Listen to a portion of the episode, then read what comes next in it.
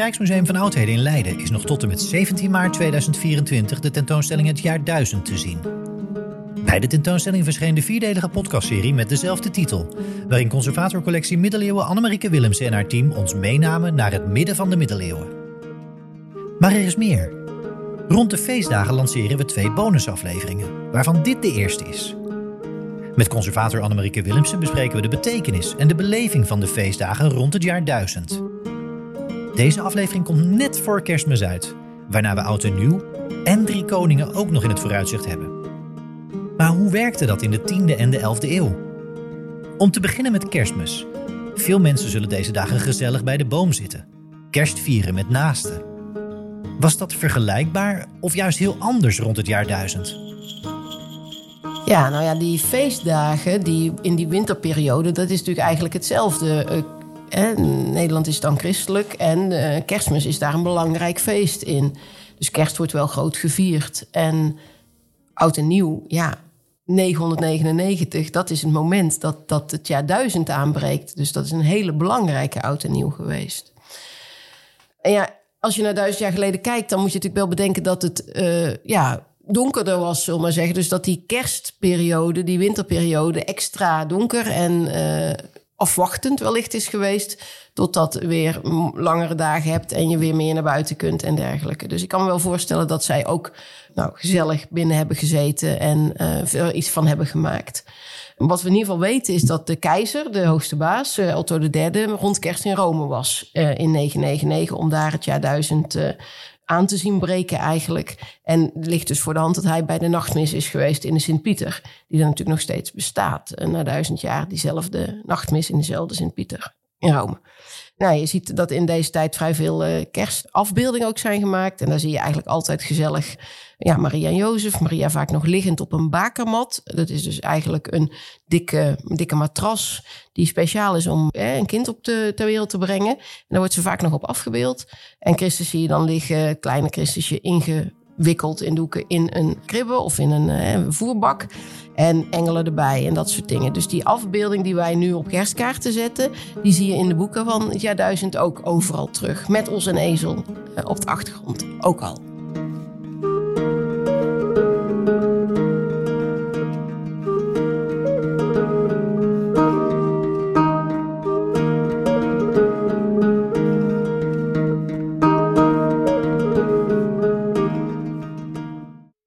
Kerstmis in de middeleeuwen.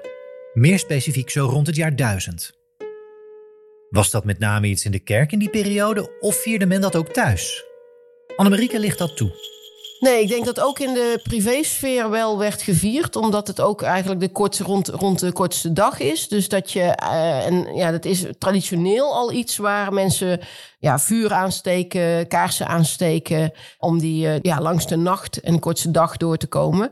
En alles wijst er ook op dat in de middeleeuwen ook er rond die tijd bijvoorbeeld uh, ja, extra kramen op de markt waren met, laten we zeggen, gebak, cadeautjes, dat soort dingen. Dus het lijkt er wel op dat het echt al een ding was.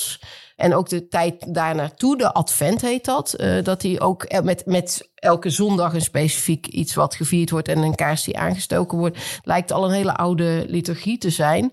Die mensen ook wel volgen in huis. Dus waar ze dus ook op een bepaald moment eh, takjes meenemen en dergelijke om in huis te versieren.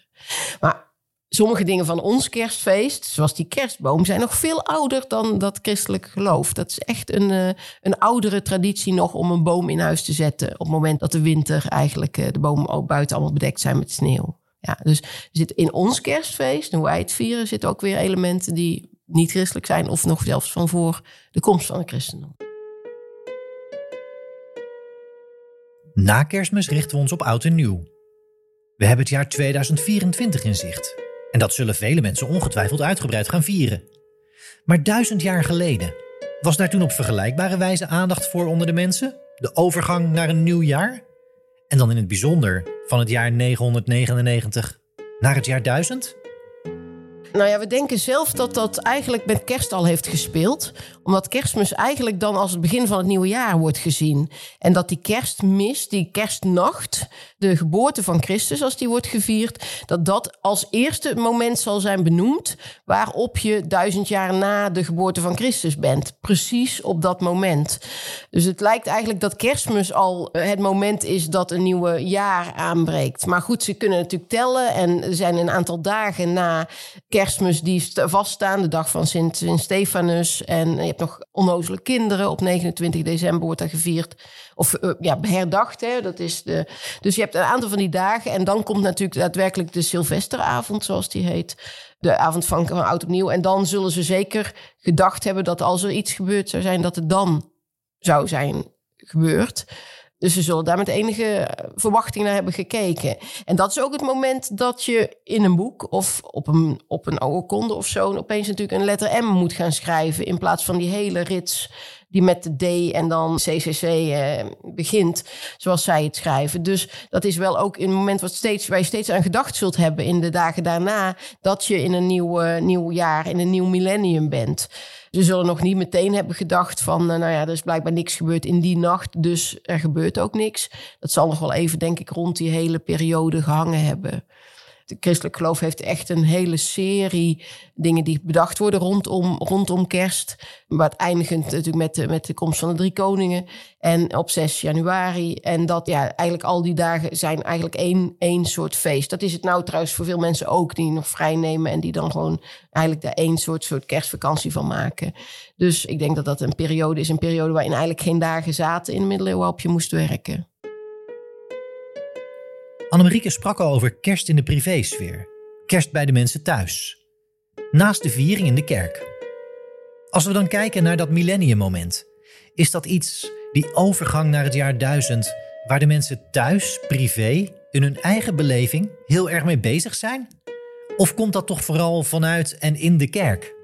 Ik denk dat je die dingen niet van elkaar kunt scheiden. Want ik denk dat wat, zeker in deze periode, als je relatief vaak naar de kerk gaat, omdat er heel veel feestdagen zijn. En feestdag betekent wel altijd kerkbezoek ook. Dus ook gezellig, hè, want daar kom je natuurlijk ook weer iedereen tegen. Dat vergeten we ook vaak. Dat kerst natuurlijk ook in, hè, naar de mis gaan. Nu ook trouwens, is eh, ook mensen een hand geven die uh, een gezellig kerstmis wensen. Ik denk dat dat niet van elkaar te scheiden is. Wat verteld wordt in de kerk, hoe benadrukt wordt dat het feestelijke dagen zijn. Benadrukt wordt dat je eh, naar een nieuw jaar toe gaat. En vaak een overdenking ook zit in de preek van die rond die tijd. Waarin je terugkijkt op het jaar. En soms echt een moment waarop inderdaad bijvoorbeeld in kloosters echt dingetjes worden op, bewust worden opgeschreven aan het eind van het jaar. En dan een nieuwe bladzijde wordt bijna letterlijk omgeslagen. Dus ik denk dat je dat eigenlijk als één ding kunt zien. Dat dat in de beleving zit en dat je er eigenlijk op gewezen wordt. En dat je daarom nog meer in je beleving zit. Dus dat wat je verteld wordt en wat je denkt gewoon met elkaar in relatie staan. Dat is misschien ook wel meer dan nu. Hoewel de mensen die kijken naar bijvoorbeeld de zegen van de paus op, uh, op, op kerstmis uh, vanuit de Sint-Pietersplein. Dat gaat ook altijd over de situatie van de wereld. Waar mensen natuurlijk in hun hoofd ook heel erg mee bezig zijn. Hij gaat beslist nu dan iets zeggen over eh, Gaza en over Oekraïne bijvoorbeeld. En eventueel Nepal, als dat net aan de orde is. Dus ja, dingen als natuurverschijnselen, wat we natuurlijk van juist van rond het jaar duizend ook kennen, dat die heel nadrukkelijk worden opgemerkt. Dat zit in die, in die jaarafsluiting dan weer heel erg om daarop terug te kijken en te zeggen van god, dat hadden we dat kunnen zien, want er is toch een komeet geweest. Of laten we nog wel niet vergeten dat daar grote overstromingen zijn geweest en dat die mensen nu even niet zo, hè, dat die hulp nodig hebben. Dus dat is eigenlijk wel iets wat waarop ja, eigenlijk traditioneel in kerst en de kerstperiode in de kerk de mensen op gewezen worden. Terzijde noemde Annemarieke al dat Otto III, keizer van het Heilige Roomse Rijk in het jaar 1000, rond de jaarwisseling, dat millenniummoment dus, in Rome was, bij paus Sylvester II. Zijn paus. Was dat toeval? Of kunnen we spreken van een strategische overweging om juist op dat moment in Rome te zijn? Dat is zeker geen toeval. Dat is zeker strategie van, uh, van Otto. Um, overigens zal het niet een groot offer van hem zijn geweest. Want hij kwam daar heel graag. Het was wel voor Otto III echt wel zijn favoriete plek. En hij wilde natuurlijk vanuit Rome het Rijk uh, besturen. Hij had daar een, een, klooster gesticht, een kerk gesticht. Allemaal vlak rond, die, rond dat jaar duizend. Een andere mogelijkheid is dat hij in zijn eigen kerk was op dat moment. Of in ieder geval zal die. Maar ik vermoed dat hij de hoogmis met de paus zou hebben gedaan. En een van de andere missen. Want er zijn natuurlijk van allerlei op die dagen. In zijn eigen kerk en in zijn eigen klooster. Maar hij is beslist daar ook om te nadrukkelijk te zeggen dat te laten zien dat hij de keizer van het Heilige Roomse Rijk is, de christelijke keizer. En hij is er ook strategisch, want hij is rond die tijd voor en na de feestdagen, even niet tijdens de feestdagen, is daar natuurlijk ook militaire campagnes aan het voeren om zijn rijk uh, uit te breiden. Dus hij heeft daar, is daar denk ik heel strategisch. En hij zoekt daar natuurlijk ook steun voor uh, zijn plannen om met Pasen van het jaar duizend dat graf te gaan openen van Karel de Grote. Want daar wil hij natuurlijk de bisschop en de aartsbisschop en zo bij hebben. En het zal hij zeker besproken hebben dat dat zijn plan is. Ja, want kerstmis is een belangrijk feest. Geboorte van Christus, ook daarmee een, een heel vrolijk feest. Hè? Kind geboren, redder van de wereld, zoals die heet. Maar Pasen is in de christelijke wereld nog veel belangrijker. Want dat is het moment dat Christus uit de dood opstaat. En dus iets overwint wat onoverwinnelijk zou zijn. En dat is het grote moment van de hoop. De hoop voor, ook, ja, zo zien christen dat voor iedereen, dat je uh, uiteindelijk eeuwig kunt leven en, en dat de dood niet het einde is. Dus kerstmis in Rome, belangrijkste plek van de wereld. En die, die Sylvester zit daar nog maar net op die pauselijke troon. Dus die heeft die steun van die keizer denk ik ook wel nodig. Dat is best een indrukwekkend, denk ik, geweest. Wat we weten van die, ja, die schoolai bij de Sint-Pieter... daar waar dus een, een zeg maar hotel, hospitaal, kerk is voor eentje voor de Saksen, eentje voor de Longobarden, eentje voor de Franken en eentje voor de Friese, dus voor de mensen van boven de rivieren, vanuit onze streken, dat die mensen die daar waren, op het moment dat, die, dat er zo'n gevolg naar de Sint-Pieter ging, dat zij ook daar buiten moesten staan, zeg maar, dat, ja, bij toejuichen, zeg maar. Dat was eigenlijk, hoorde een beetje bij de, de rechten en plichten van uh, verblijven in het pelgrimshospitaal.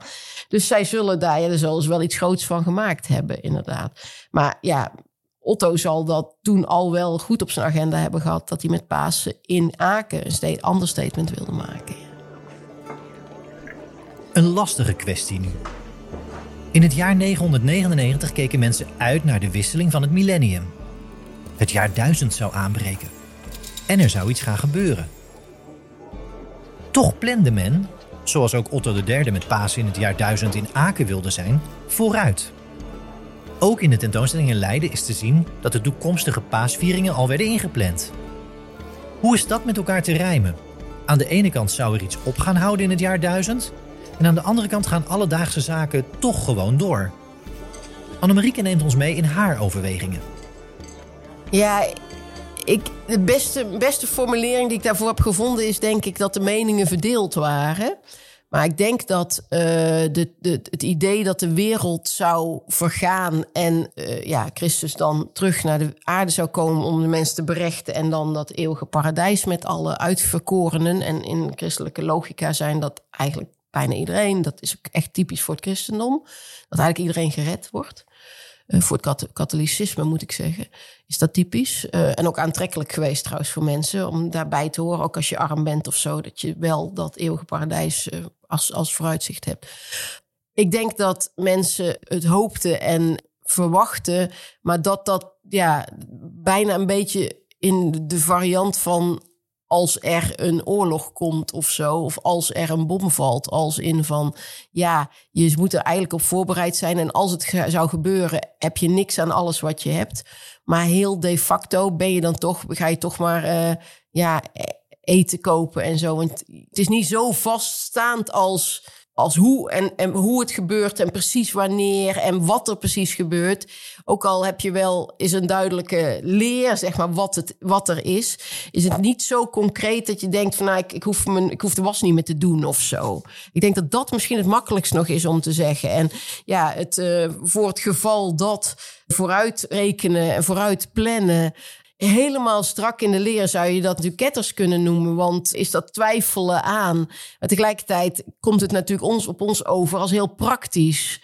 Oké, ja, we gaan dan toch maar in ieder geval die, eh, ja, dat feest vieren. En bidden helpt altijd, weet je, en bij elkaar komen. En als het gebeurt, gebeurt het. En dan zijn we ja, zo goed mogelijk voorbereid. Maar het is niet zo dat je kunt, nu kunt, uh, ja, je geen schoenen meer aan hoeft te doen, zeg maar, vandaag. Of dat de, dier, de dieren moeten natuurlijk toch gevoerd worden. En, en schapen moeten uh, goed worden. En ja, dat, dat hebben ze gewoon, de, de logica, de van dagelijkse logica, loopt wel gewoon door. Dus, om het even zo te zeggen, mensen gingen niet op bed liggen en wachten? Nee, dat idee hebben we niet.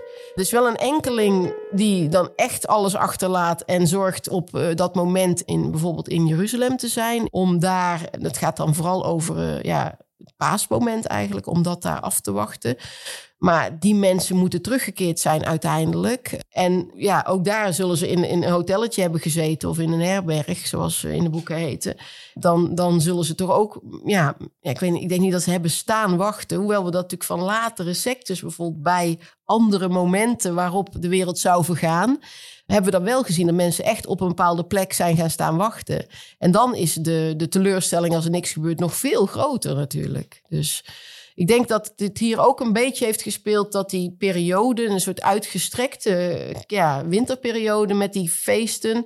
En zeker de periode tot aan Pasen, dat dat toch ja, de periodes waarin dat dan geplaatst wordt. En het is natuurlijk ook zo, als er niks gebeurt uiteindelijk in het jaar duizend, dan zie je ook dat er ook getwijfeld wordt aan de telling en, en of je het moment eigenlijk wel kent en dat het misschien 33 jaar later is. Dus dan wordt het eigenlijk alweer dan is eigenlijk alweer de duidelijke verzoening met het dagelijks bestaan en dat we gewoon weer doorgaan. En schrijven die monniken weer in hun boek. Nou, in 99, of in 99 was er een komeetverschijning en met die vuurige slang is toen gezien aan de hemel. En heel opvallend ook, ook bepaald licht. S ochtends, wat ze niet kenden, rood schijnsel. En dat is uh, bijvoorbeeld begin november hier in Nederland uh, in, in, in 2023 ook gezien. Uh, Noorderlicht, dat is heel bijzonder en dat is opgevallen. Dus dat schrijven ze dan op. En ja, dan slaan ze bijna letterlijk een bladzijde om en beginnen ze aan het nieuwe. En dan gaan ze voorbereidingen treffen voor het grootste feest. Want dat is Pasen. En dat is dan alweer over een paar maanden ja, ik denk dat uiteindelijk die je niet moet onderschatten dat de routine van het dagelijks leven en inderdaad de zorg voor het huishouden, de kinderen, de dieren, uh, het werk, nou, het werk op het land. Otto moet weer op een gegeven moment weer terugreizen naar een andere pas. Dat dat gewoon toch ook weer, ja, gewoon door is gegaan. Nou, dat weten we zeker.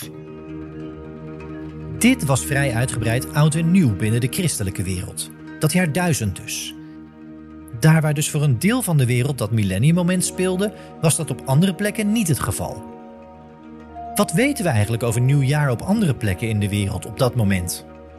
Je ziet dat het eh, aanbreken van een nieuw jaar uh, eigenlijk overal wel een belangrijk moment is en dat het gevierd wordt. En wat je in veel culturen ziet, is dat er kort voor het officieel aanbreken van een nieuw jaar of een nieuwe tijdcyclus, want het is niet overal een jaar, ook niet, een moment van bezinning zit. Dus een aantal dagen. Nou, het bekendste is dat denk van de Maya-kalender, waar vijf dagen in zitten waar je niks mag doen, hè, die echt als een soort van niemandsland uh, functioneren. Maar dat, dit komt eigenlijk in veel culturen voor, kunnen we zien dat een soort van periode van bezinning, bedenken, terugkijken zit vlak voordat dat moment aanbreekt. Nou, het is ook wel opvallend dat ook in andere culturen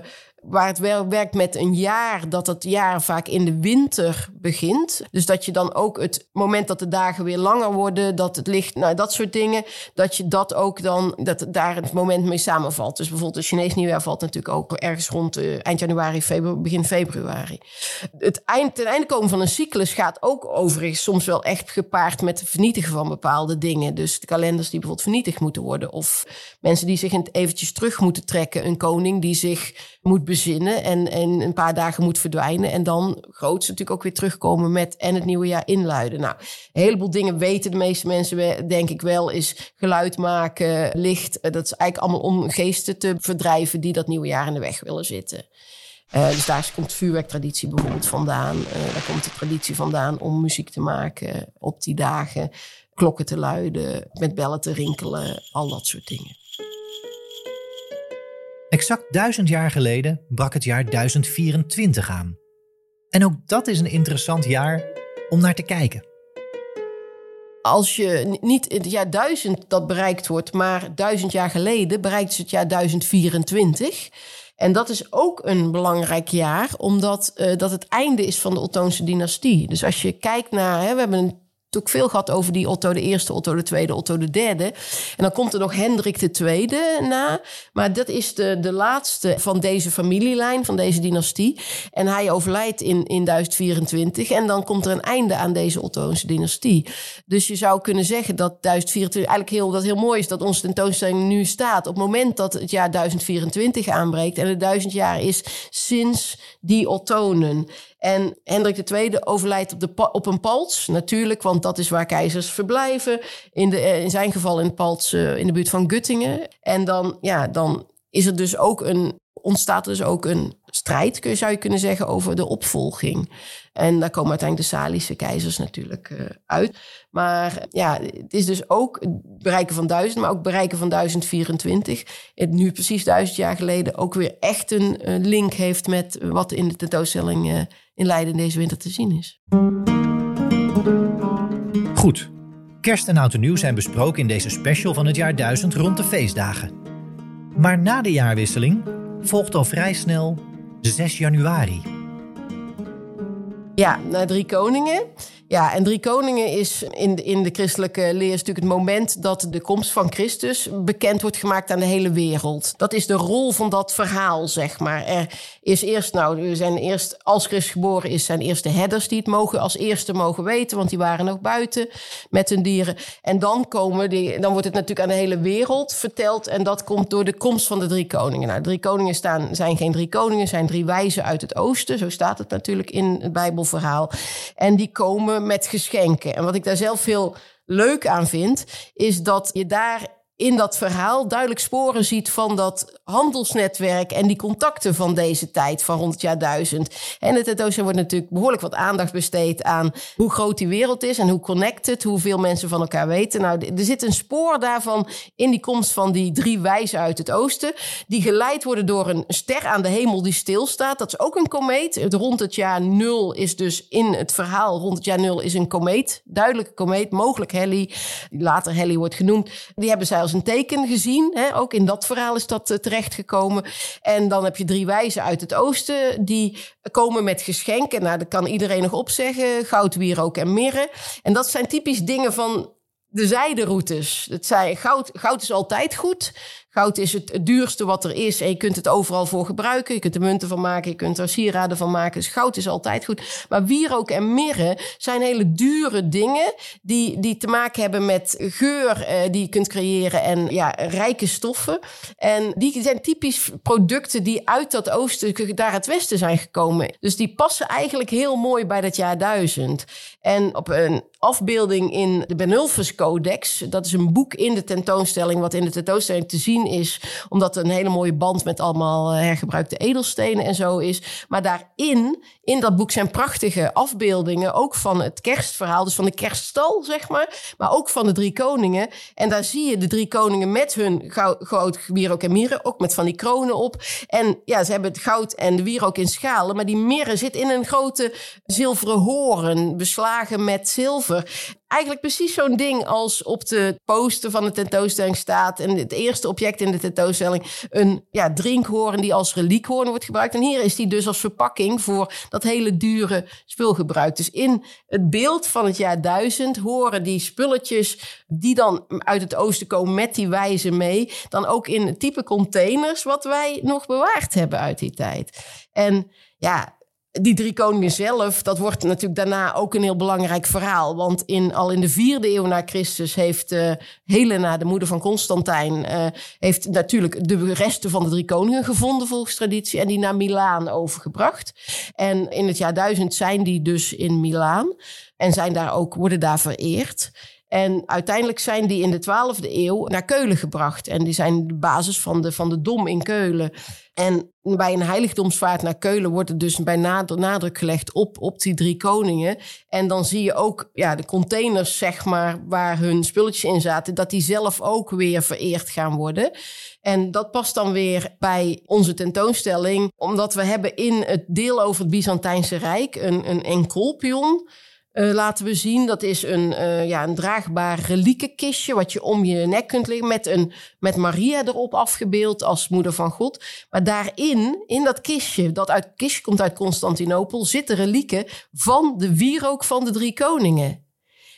Hoe lang die daar precies in zitten, weten we niet. Maar dat is dus rond dat tijd dat dat kistje is, hè, de kistje is gemaakt in de 10e eeuw, is dat dus ook een belangrijke reliek om te hebben. Is een van die cadeautjes die die Oosterse, zou ik bijna zeggen, vanuit hun handelsnetwerk naar Christus in, uh, in het Heilige Land uh, hebben gebracht. Dus dat, ja, daar sluit dat dan eigenlijk wel heel mooi op elkaar aan. En overigens, Marco Polo zegt in de 13e eeuw dat hij de graven van drie koningen in Save in uh, Iran heeft gezien. Dus hij bestrijdt natuurlijk ook indirect dat verhaal dat Helena die gevonden zou hebben. In Drie Koningen komen dus veel elementen samen.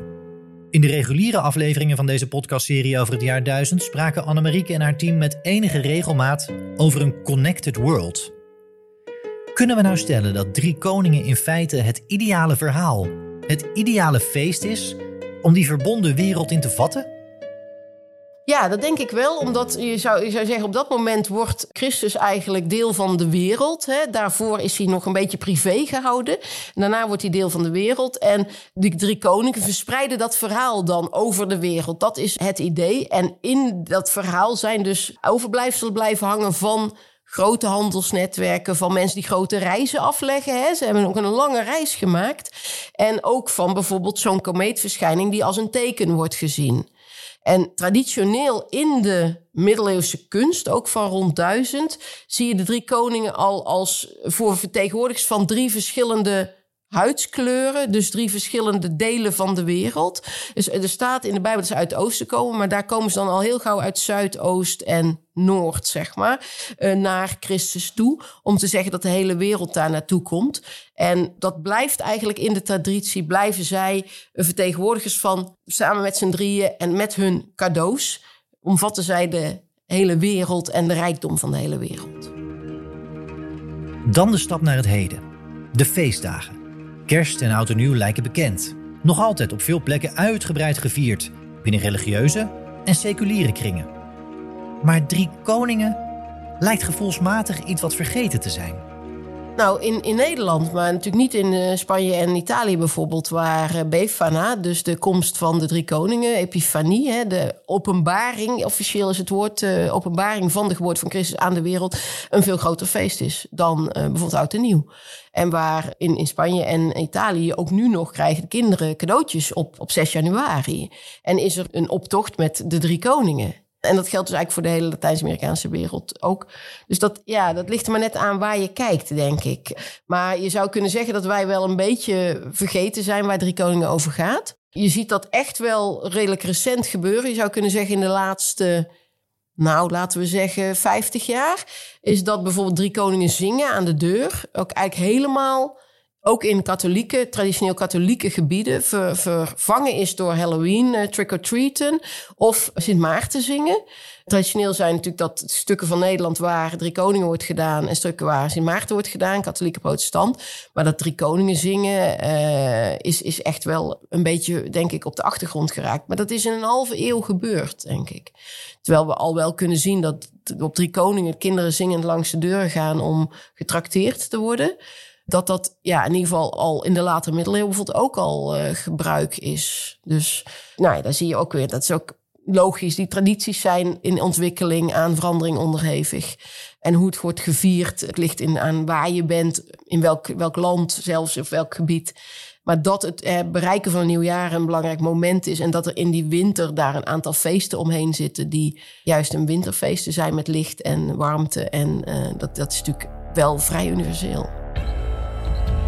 En daarmee komen we aan het eind van de eerste van twee specials over het jaar 1000. Deze keer een special rond de feestdagen met conservator Annemarieke Willemsen. Voor nu wensen we je namens iedereen van het Rijksmuseum van Oudheden hele fijne feestdagen.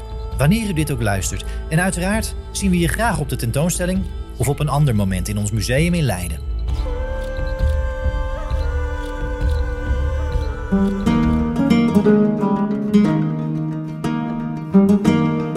Dit was de eerste van twee specials van de podcastserie Het jaar 1000 van het Rijksmuseum van Oudheden. horend bij de gelijknamige tentoonstelling in Leiden, die nog tot en met 17 maart 2024 te zien is. Binnenkort verschijnt de tweede en laatste special in je favoriete podcast-app. Dus mocht je dat nog niet gedaan hebben, vergeet niet om even op volgen, het plusje of abonneren te klikken. Dan verschijnt ook die special automatisch in je feed. En vergeet ook niet deze podcast te delen met iedereen die jouw interesse deelt.